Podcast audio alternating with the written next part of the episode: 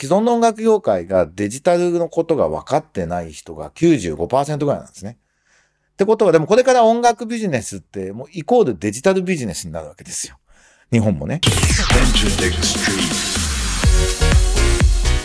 エンターテックストリート。音楽プロデューサー。エンターテックエヴァンジェリストの山口のりかずです。このポッドキャストはラジオトークアプリから Spotify、Apple Music などにも配信しています。あなたが聞いているサービスでぜひブックマークをお願いします。今とこれからのエンターテインメントテクノロジーのホットトピックスについて一緒に考えていくこのプログラム。今日は、えっと、6月の末から音楽マーケティングブートキャンプっていうセミナーを僕オーガナイズしてるんですけども、それにちなんでですね、音楽デジタルマーケティングとは何ぞやっていうか、いかに今大事かっていうお話をできたらと思っています。短い時間ですが、どうぞお付き合いください。ということで、皆さんお元気ですか？コロナ感染者数正確に言うと陽性者数なんでしたっけ？が、まあ、大幅に減少したというデータが出回ってきましたね。まあ、緊急事態宣言もね、終わって街に賑わいが戻ってきてよかったなと思います。コロナ気をつけなきゃいけないっていうのはもちろんそうなんで、せっかくね、手洗いの習慣とか身につけたんでね、うがい手洗いをやるとインフルエンザにもなんないし、ただ、あの、生きていく中で気をつけなきゃいけないものってたくさんあるんでね、交通事故も気をつけましょうね。みたいな意味で、もちろん感染症には気をつけましょう。っていうことなんじゃないかなと。それ以上にちょっと、この1年半ぐらい、日本社会がちょっと集団ノイローゼみたいになってたとこ、ヒステリックになってたとこあると思うんで、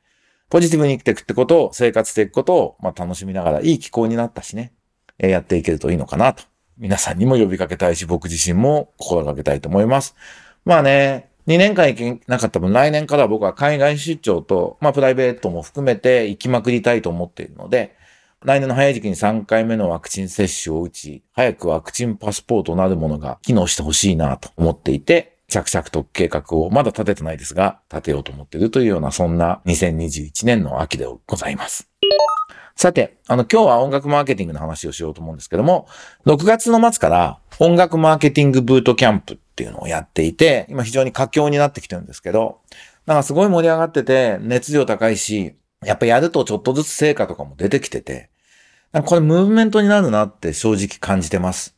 デジタル化が世界で一番遅れていると僕はよく言ってるんですけど、本当に世界で一番遅れてるんですよ。遅れている日本の音楽界に、デジタルマーケティングを活用していこうっていうことの、まあ、ある種ここが起爆剤になっていく、震源地になっていくみたいな、今30人受講しているんですけども、ここからそれが始まるなということで、第2期の募集ももう始めているんですが、第1期の中では、まあ、Spotify、YouTube っていうのを、まあ、日本でやるとすると軸がいいだろうと。もちろん Apple Music、LINE Music。で、まあ、各種分析ツールみたいなものも。で、そういうののそれぞれの専門家をえー、お呼びして、ぶっちゃけ実際裏話含めてどうなるの？何を押さえておけばいいの？みたいなお話を伺いながら、多分この講座の最大の売りは後半に実際のアーティストと組み合わせて、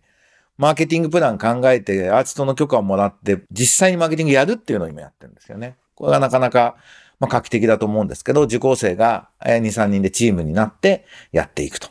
で、それやりながら、えっ、ー、と、夜遊びだとか、なお吉岡だとか、あの、君の虜現象って東南アジアで売れたとかっていう、それぞれの成功事例やってらっしゃる皆さんに、えー、ゲストで来ていただいて、その成功事例の共有をしながら、自分たちが今実際に始めたマーケティングの悩みみたいなのをね、相談したりしていると。非常に実践的な。これ以上実践的なものはないという実践的な内容になってます。で、まあね、ディストリビューターもチューンコアジャパンとかオーチャードとか、そういうとこの人たちを呼んで、デジタルサービスで音楽を聴いていくってところをどうするのかなっていうお話をやっています。で、10月の31日が最終回で、成果発表会をやって、12組のチームに分かれてるんですけど、僕らは2ヶ月間でこんなことやりましたっていう成果を発表してもらって、えっ、ー、と、審査員をその道の専門家、ジェイコーガミさんとか鈴木隆之さんとか、元エイベックスマネジメントの社長の伊藤さんとかにお願いして、えー、審査していただいて、で、最優秀チームはなんと、マーケジンにインタビューが載るっていうね。こうマーケターにしてみるとなかなか、あの、美味しい副賞がついてるんじゃないかなというふうに思っているんで、熱いコンペティションになるんじゃないかと思って、えー、今から楽しみです。で、僕も毎回出て、まあ司会っぽいことやりながらゲストのお話を伺ってるんですけど、僕自身が、あの、オーガナイザーって何がいいってね、自分が勉強になるんですよね。だからセミナーオーガナイザーとかって僕やるの好きなんですけど、僕自身も勉強になりました。で、その中で、こう、改めてマーケティングのポイントっていうのをお話ししたいなと思います。まず、デジタルサービスであの音源が聞かれていくときに、一番大事なのは、メタデータを整備することなんですよ。で、メタデータっていうのはいろんな、その楽曲にはいろんな情報があるじゃないですか。作詞者とか作曲者とか。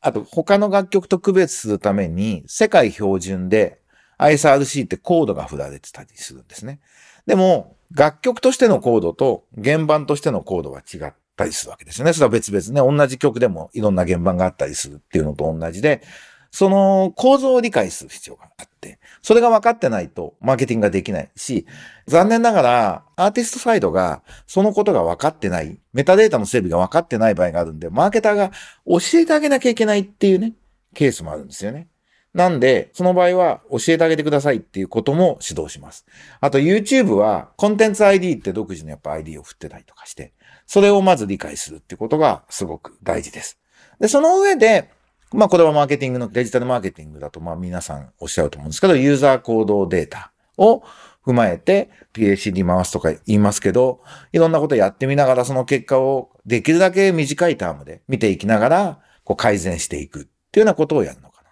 と。で、まあ Spotify が一番素晴らしいんですけど、各その音楽配信事業者は API を公開しているので、いろんな情報が見れるようになってるんですよね。で、そのユーザーコードを取るためのリンクファイヤーみたいな解析のためのツールみたいなものもいろんなものが出てるので、そういうのを分析しながら何をやっていけばいいか考えるっていうようなことが基本になると思います。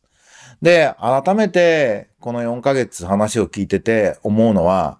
今音楽サービスとか音楽マーケティングをやるっていうことは、音楽サービスのアルゴリズムとの戦い、戦いっていうのか、勝ち負けじゃないんだけど、をどう利用するかっていうことを奴らは、奴らって言っちゃうんですけど、配信事業者は自分たちのサービスが活性化するためにいろいろアルゴリズムを考えるわけですね。リコメンドの仕方とか。こういうのを聞いてるユーザー、リスナーには、こういう曲を進めようとかっていうふうにして、できればね、そこから盛り上がってヒットが出てほしい。そうすると、サービスが充実すると思ってるわけで、っていうアルゴリズムってどんなアルゴリズムなんだろうっていうのを読んでそこに乗っけていくみたいなことが多分マーケターの仕事なんですよ。ね。ただアルゴリズムって、あ、これがいいと思って勝ちパターン見つけても、多分、奴らも日々変えていくんで、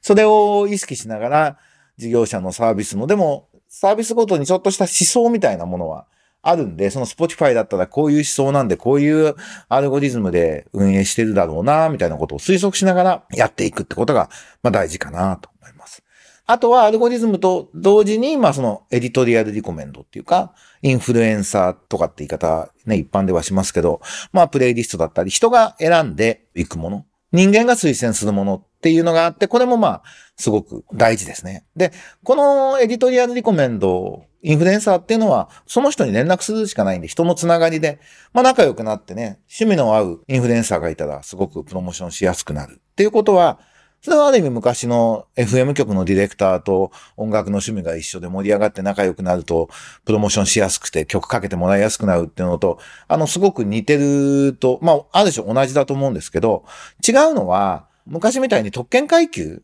がいなくなってるんですよ。FM 局とかテレビ局の人っていうのは、やっぱり数が限られていたわけじゃないですか。放送局って許認可だし。でも今誰でも明日プレイリスト作れるし、そのプレイリストが人気になればインフルエンサーになれるので、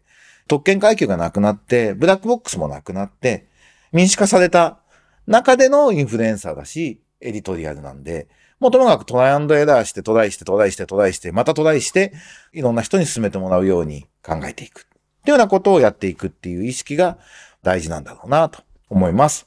あとはね、マーケターがテキストとか音声ファイルとか、まあ、コンテンツ今はもうほら動画とか画像とかないとツイッターで流しても見てもらえないとか、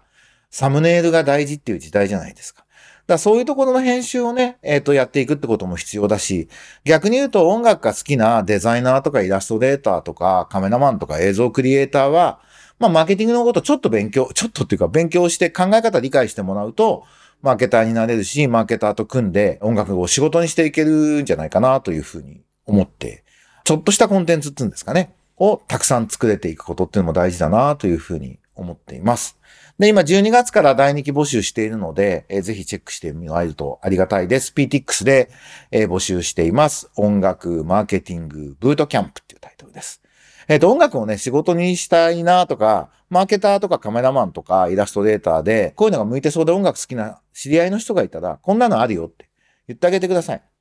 まあ音楽業界が、既存の音楽業界がデジタルのことが分かってない人が95%ぐらいなんですね。ってことは、でもこれから音楽ビジネスってもうイコールデジタルビジネスになるわけですよ。日本もね。その何が起きるかっていうと、音楽業界人って言われる人たちがごそっと入れ替わる必要があるんですね。なんで、音楽の仕事したい人にはチャンスです。で、ただ、業界人が入れ替わるっていう言い方にもしましたけど、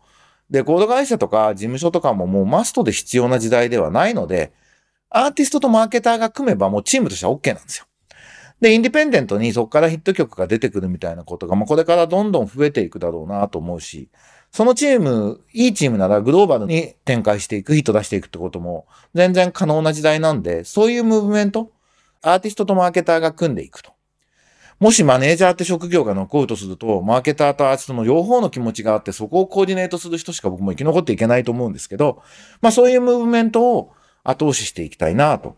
思いでやってみたら、その今回のブートキャンプを、正直思った以上にうまくいってるんで、これね、多分進むと思います。なんで、これから音楽マーケターの時代になるということを皆さんぜひ、このエンターテックストリートのリスナーの方はチェックしていただけるとありがたいと思います。ということで、今日は音楽マーケター、音楽デジタルマーケティング来てるよっていうお話をさせていただきましたが、いかがでしたでしょうか？エンターテックエヴァンジェリスト山口のりかずのエンターテックトリートでした。また来週お会いしましょう。バイバイ。